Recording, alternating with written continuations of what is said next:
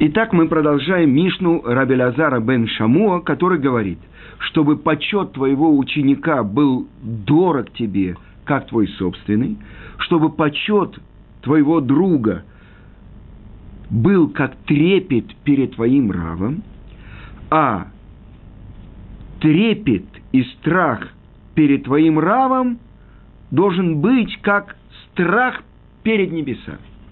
И на самом деле все это учится из строчек Торы. Сейчас мы посмотрим, как это учится. Значит, откуда мы учим, что почет твоего ученика должен быть дорог тебе, как твой собственный? Это учится из того, что сказано в Торе. Говорит Моше, обращаясь к Иошуа – Бахар лану анашим. Выбери нам людей. И о чем это идет речь в Торе? Это говорится про первую войну, которую вел еврейский народ. Это война с Амалеком, который напал на еврейский народ, который был после выхода из Египта перед дарованием Торы. И почему же Моше говорит, не выбери мне, а выбери нам? То есть он ставит Йошуа на один уровень с собой. Выбери нам. Нам вместе с тобой. Да? Людей. Отсюда учится, что почет твоего ученика был, должен быть дорог тебе, так же, как твой собственный почет. Хорошо. И это приводится в Пирке де Рабината. Хорошо. А откуда мы учим, что почет твоего друга должен быть тебе, должен быть как страх и трепет перед твоим равом. И это то, что говорит Аарон Муше. Би Адони, мне господин мой. Кому он обращается? Это же его младший брат. Ведь Моше младший брат Аарона. А он говорит Адони, господин мой. А откуда мы учим, что страх и трепет перед равом должен быть как страх и трепет перед самими небесами, то есть перед Творцом, это то, что написано, когда начали пророчествовать в стане Эльдат Умейдат, прибегает на Ар, Йошуа, и говорит Моше, Адони Моше Калем, то есть господин мой Моше, есть несколько значений, что это значит калем – уничтожь, или келе – помести их в тюрьму. И почему? Потому что они пророчествовали Моше мет в Иошуа миви. Моше умрет, а Иошуа ведет. И вот это то, что они выступают как будто против Моше. Они как будто бунтуют против Моше, и это как бунт перед, сам, перед самим Кадош Баруху, перед Творцом мира. И им за это полагается смерть. И это то, что учится, чтобы страх перед Равом был как страх перед небесами. И дальше сказано то, что написано в трактате Псахим. И так сказано трактат Псахим, скоро у нас приближается праздник Песах, и это то, что сказано там, это 22 лист, учили. Шимон Амсуния – а есть те, кто говорят Нехемия Амсуния, он толковал все эт, этим, которые есть в Таре. Например, первая строчка Торы «Берешит барай луким эт ашамаим в эт аарец». Что значит? Можно было бы сказать, вначале сотворил Творец небо и землю. Почему сказано «эт ашамаим в эт аарец»? Раши тут же приводит, чтобы присоединить к небесам все воинство небесное, а к земле все то, что создано на земле. Это пришло присоединить. И так он толковал все этим, которые в Торе. И вот он дошел до такой строчки в Торе, как и там сказано. Эт эшем локеха тира. Перед Творцом Всесильным, Богом твоим, трепещи. Но почему эт? Кого можно присоединить? Когда он увидел, что никого нельзя присоединить к Творцу, что это значит, да, он отказался от всей своей учебы. Спросили его ученики, учитель наш, все этим, которые ты толковал до этого, что будет с ними? Он им ответил. Вы понимаете, насколько наши мудрецы знают, что Моше эмет, ветурато эмет. Моше истина, его Тора истина. Если в каком-то одном месте не соответствует этой истине, что отвечает Раби Шимон Амсуния или Равнехемия Амсуния? Что он отвечает? Так же, как я получил плату за то, что я толковал все эти эт, которые в Торе, так я получу плату за то, что я отказался значит вся учеба неправильная. Если в одном месте нельзя объяснить это, что пришло кого-то присоединить. И это до какого момента, пока не пришел Раби Акива и обучил. Эт Ашем Алокейха Тера. Перед Творцом Всесильным твоим трепещи. Эт пришло присоединить еврейских мудрецов. И это то, что говорит наш Тана – чтобы трепет перед твоим учителем, перед твоим равом был как трепет перед небесами. И что это значит? Это то, что сказано в Талмуде в другом месте, в трактате Кедушин. Что значит мора? Что значит трепет? Что значит страх и трепет? Сказано, запрещено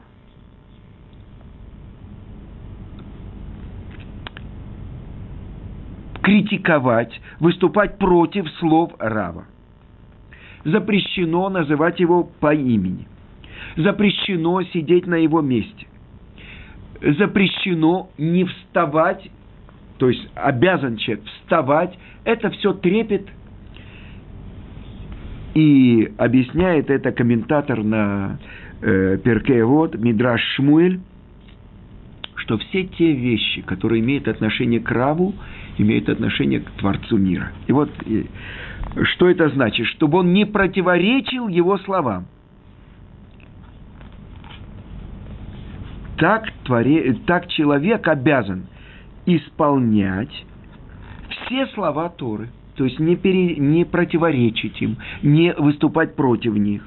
Вело и краену бешмо запрещено называть Рава по имени. Например, когда я обращаюсь, я не могу сказать э, Рав Моше, да? А я могу сказать Рав в третьем лице. Вы понимаете так? Это так я должен говорить. Что думает Рав по этому поводу? Они могут, ну, ты, Рав Моше, что ты скажешь? Вы понимаете меня? Это значит закон, который написан. Да?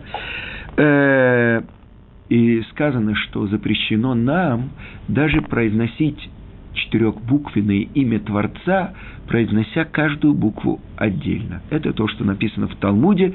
Аугешем баутиотав. Ему полагать за это смерть.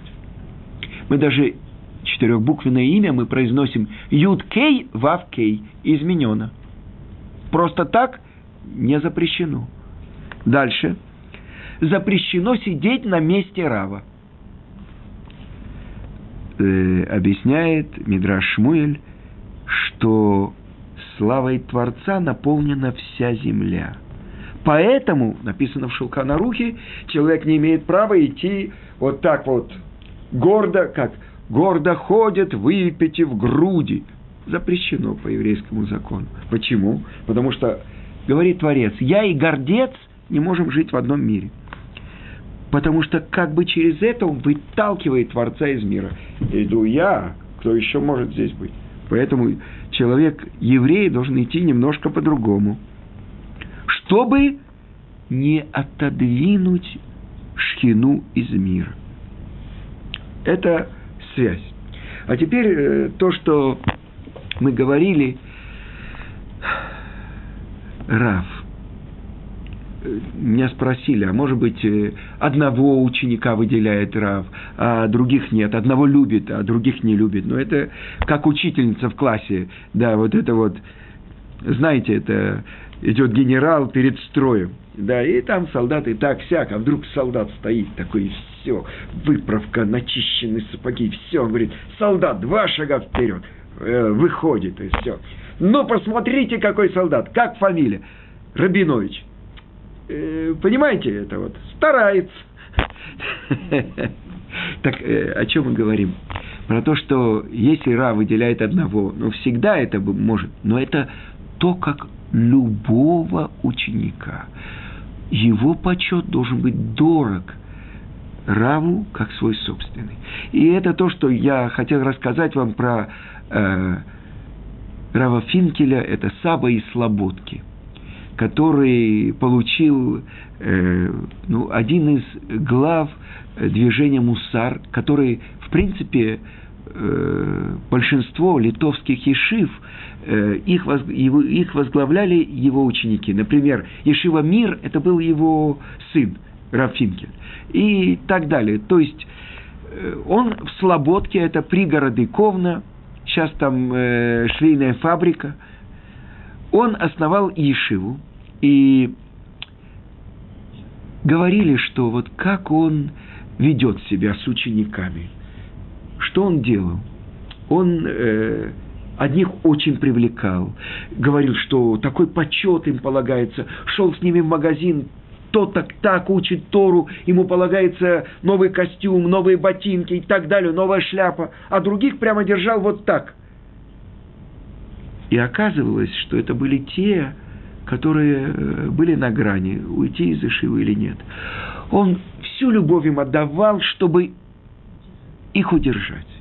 Другие, которых он держал на вытянутую руку, наоборот, даже говорил про их недостатки и так далее, это те, которые были, учились по 24 часа, работали над своими качествами, они становились в будущем руководителями крупных ишив, большими мудрецами. Я приведу вам пример. Э, он возглавил Ешиву и отправил, э, чтобы сделать центр изучения Торы в Хевроне. И это погром, который был в 29 году, это Ешива, которую сделал Савой э, из Слободки, Рафинкель.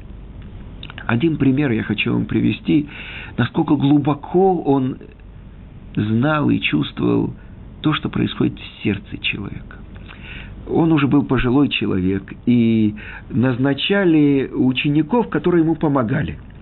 Да? И один ученик, который должен был с ним быть, он из Кеврона поехал в Иерусалим. И попросил другого какого-то своего друга остаться и помочь э, пожилому еврейскому мудрецу, главе Ешивы э, Савы и Слободка. И когда он приехал, он спросил, ел ли Саба, ну, ел ли Рафинкель э, кашу. Он говорит, да, ел. А он посмотрел, что половину каши оставлен. Он посмотрел, говорит, ну кто так готовит кашу? И тут же он взял, развел примус, сварил новую кашу, налил молоко и все, и принес э, учителю. И тот ему сказал, ты знаешь, да каша не кошерная. Как? Я все сделал, все это я перебирал, каждое зернышко там риса и так далее. Не. Он говорит, там подливка не кошерная. Какая же подливка? Это то, что ты гордишься и ставишь себя выше того, кто сделал мне кашу утром. Вот это подливка, она не кошерная. Так вы понимаете, то, что понимает учитель, то, что в сердце, и то, что, казалось бы, никто не может это это глубочайшее знание того, что в сердце человека. И когда, например, Рош Ешивы э, Радина был Рафтроп, ученик э, Сабы и Слободки.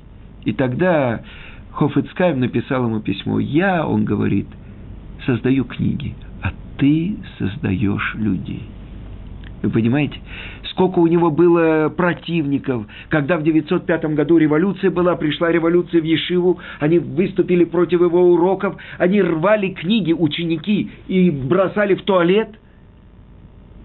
Страшные вещи. Буря, которая в еврейском народе, она связана вся с миром, миром Торы тоже. Но это то, что он сделал. А сколько было противников, э, известный был э, суд, на который вызвали Рав, Иск, Рав Искака Блазера, Рав Искака Петербургера, который был раввином Петербурге, ученик э, Рава Исроиля Салантера, на суд вместе с Сабой и Слободко. И вот э, описывается это, я слышал от одного человека, который слышал это от того, кто э, видел даже это что всю ночь ходил э, Равицеле Блазер и говорил так, и говорил так, и говорил. А потом, когда они пришли на суд, он пришел и сказал, если вы хотите судить Рабейну Йона, это который написал Шары Чува, если вы хотите их судить, то нам здесь делать нечего. И он сказал, э, э, Равшинкель, мы уходим. И они ушли, и разделилась эта Ишива, и сделалась в другом месте. Э, вы понимаете, это человек, который действительно в предыдущих поколениях, может быть, э, те, которые учили Тору, как та Тора, которая дана с горы Синай. И само изучение Торы исправляет дурные качества человека. А почему Рав Исроиль Салантер основал движение Мусар? Что это значит? Чтобы защитить от этих продувных ветров, от этой оскалы, просвещения, революции, всяких бундов, всяких коммунистов. Известная история, что когда приехал Троцкий и Макшмова Зикро в какое-то место и сказал, что он будет давать урок, в Ешиве не осталось ни одного ученика, кроме одного – все пошли его слушать. А кто этот ученик? Рав Ильезер Шах. Он остался в Ешиве. Вы понимаете, какая, какой, какой огромный ветер вот этого нового идола, коммунизма. Сколько еврейской крови было пролито, сколько действительно идеалистов погибло. Мы же хотим осчастливить все человечество, только без Творца. Мы сами. Так вот это то, что мы говорим, как настоящий рав передает то, что получено было через всю эту передачу поколений. Учитель ученику, ученик своему ученику. Это то, что я много раз цитировал, то, что я слышал от своего учителя Гаона Рамыши Шапира – Почему не сказано «обучите много учеников», а сказано «поставьте много учеников»? Поставить – это значит, чтобы ученик стоял на своих собственных ногах и мог передавать Тору, которая это уже его Тора. Сказано вначале человек занимается Торой Творца, а потом это Миторато из его Торы – Потому что каждый человек, то, что мы говорили, он пришел, чтобы в этом мире открыть свою часть в Торе. Но продолжим смотреть то, что здесь сказано. И в плане примера, это то, что тоже, когда я готовил урок, мой Хеврута мне рассказал, что в Иерусалиме э, Рош Ешива, его квартира была рядом с Ешивой и были там какие-то обстоятельства. Ученики ночью после занятий э, вели себя как ведут, и это мешало ему очень. И что же он сделал? Он взял, покрыл себя полотенцем, подошел к комнате, где были ученики, постучал и сказал, я плохо себя чувствую, я очень прошу, чтобы не шумели после такого-то времени. Потом кто-то из его э, близких спросил, почему ты надел полотенце на лицо? Он сказал, что я не хотел увидеть, кто там эти ученики, чтобы потом они меня не стеснялись. Вы понимаете, он прикрыл свое лицо, что вы не видите их. Так вы понимаете, насколько человек думает про другого. И то, что написано в Талмуде, то, что я хотел вам еще показать. И это очень тяжелое место в Торе. Что это значит, чтобы трепет перед учителем, перед равом был как трепет перед небесами. И это говорится, приводит Талмуд пример – о двух учениках, о двух сыновьях Аарона. И сказано так, я прочитаю вам э, то, что написано в Торе. И после семи дней, когда Моше был первосвященником и обучал Аарона и его четырех сыновей всей, всему служению в храме, на восьмой день он э, сказал, что Аарон должен э, вести службу первосвященника, а его четыре сына вести службу э, коинов, священников.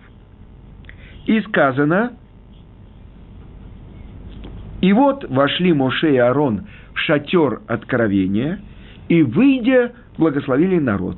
И появилась слава Творца перед всем народом и спустился огонь от Творца, и сжег на жертвеннике все сожжения и жир, и когда увидел это народ, возликовал он и пал ниц. Итак, это то, что произошло, то, что все ждали, все семь дней, когда Моше ставил переносный храм и служил в храме, все евреи говорили, учитель нас Моше, ну когда же появится огонь с неба, когда же Шхина будет здесь? И он сказал, что я недостоин, это более достойный Аарон. И вот завершается, произошло то, что ждали на восьмой день, это первая Ниссана. И, казалось бы, сказано, что этот день взял десять корон, никогда еще коины не благословляли, никогда еще первосвященник не служил. Такая радость была на небе и на земле, и вот – и взяли сыновья Аарона, Надав и Авигу, каждый свой совок, и положили огонь, и возложили на него смесь благовоний, петумок Торет, и воскурили перед Богом чужой огонь, который он не повелел. И вышел огонь от Бога, и сжег их, и умерли они перед Богом. Итак, совершенно непонятно, почему себя так повели Надав и Авигу, и Талмуд объясняет – что из-за чего они погибли, так написано в трактате Ирувин, из-за того, что они в присутствии своего учителя Моше вынесли аллахическое решение. А каждый, который обучает закону перед своим наставником, ему полагается смерть с неба. Так э, задается вопрос, почему же они так решили? Ведь должен быть, э, как должно было быть, несмотря на то, что на жертвенник должен спуститься огонь с неба, тем не менее следует добавить к нему земной огонь. Так сказано в Торе. «И принесут сыновья Аарона Коина огонь на жертвенник и разложат дрова на огне». И это говорится о внешнем жертвеннике, который во дворе шатра. Но они заключили, что также нужно добавить обыкновенный огонь, то есть угли из печи, на внутренний жертвенник. Это золотой жертвенник, на который воскурялось питумакторы э, все э, благовония. Да? И тот, кто находился уже в Кодыш. Да? Итак, э, как сказано в Торе, взяли они каждый свой совок и положили на него огонь. То есть они взяли на большом жертвеннике был маленький костер – на внешнем жертвеннике, который поддерживали специально, чтобы брать угли для воскурения кторет. Да? А затем воскурили перед Богом чужой огонь, который он не повелел. И это то, те угли, которые они взяли из внешнего жертвенника. И даже если это правильный вывод был из Торы, они даже не должны были принимать самостоятельное решение, а спросить у Моше. Так объясняет Сворна. Но почему тогда такие праведные и мудрые сыновья Аарона проявили такую опрометчивую поспешность? Что вынудило их действовать вопреки как будто очевидно, очевидному и известному запрету? И Раша объясняет, что первые семь дней только Моше вел всю службу, но Шхина не пребывала в шате откровения. И когда весь Израиль каждый день были, э, спрашивали у Моше, а упрекали его, ну, все наши труды и усилия были ради того, чтобы мы узнали, что прощен наш грех золотым тельцом. Почему же нету этого явного знака? И Моше им отвечал, только мой брат Аарон, который достойнее меня, Поэтому Шхина будет пребывать среди вас благодаря его жертвоприношениям и его служению. И вот, когда на восьмой день было уже все установлено, приступил к служению первосвященника Аарон. И он принес сначала грехоочистительную жертву, этого молодого бычка в искупление своего греха за золотой телец, за золотого тельца. И вот уже все жертвы принесены на жертвенник, но огонь с неба не спускается. И шхина не пребывает в шатре. И тогда Аарон подумал, я знаю, что Всевышний гневается на меня, и из-за меня не осеняет своим присутствием народа Израиля. И он сказал, Моше, мой брат, для чего ты это сделал? Что я стал первосвященником и так опозорился. И вот все жертвы принесены, а Шхина по-прежнему не осеняет шатер. И тогда Надав сказал своему брату Авиу, разве бывает варево, которое можно приготовить без огня? И каждый из них положили на свои совки угли из печи и смесь благовоний и отправились в Кодыш, в святилище. То есть, таким образом, Надава и Авиву приблизились к золотому этому жертвеннику, который предназначен для воскурений, еще до того, как огонь с неба спустился на внешний жертвенник. И они знали, что Кторет воскуряется раньше, чем сжигают части жертвы на внешнем жертвеннике. И вот они взяли угли из печи, из печи, чтобы поскорее ускорить события. И тогда из Кодыша Кодашим, из Святой Святых, вырвались две огненные молнии, которые сожгли благовоние, а затем, поразив на своем пути Надава и Авигу, две как бы ниточки огня вошли в их ноздри, и они погибли. А после этого этот же самый огонь устремился на внешний жертвенник и сожег те жертвы, которые были там.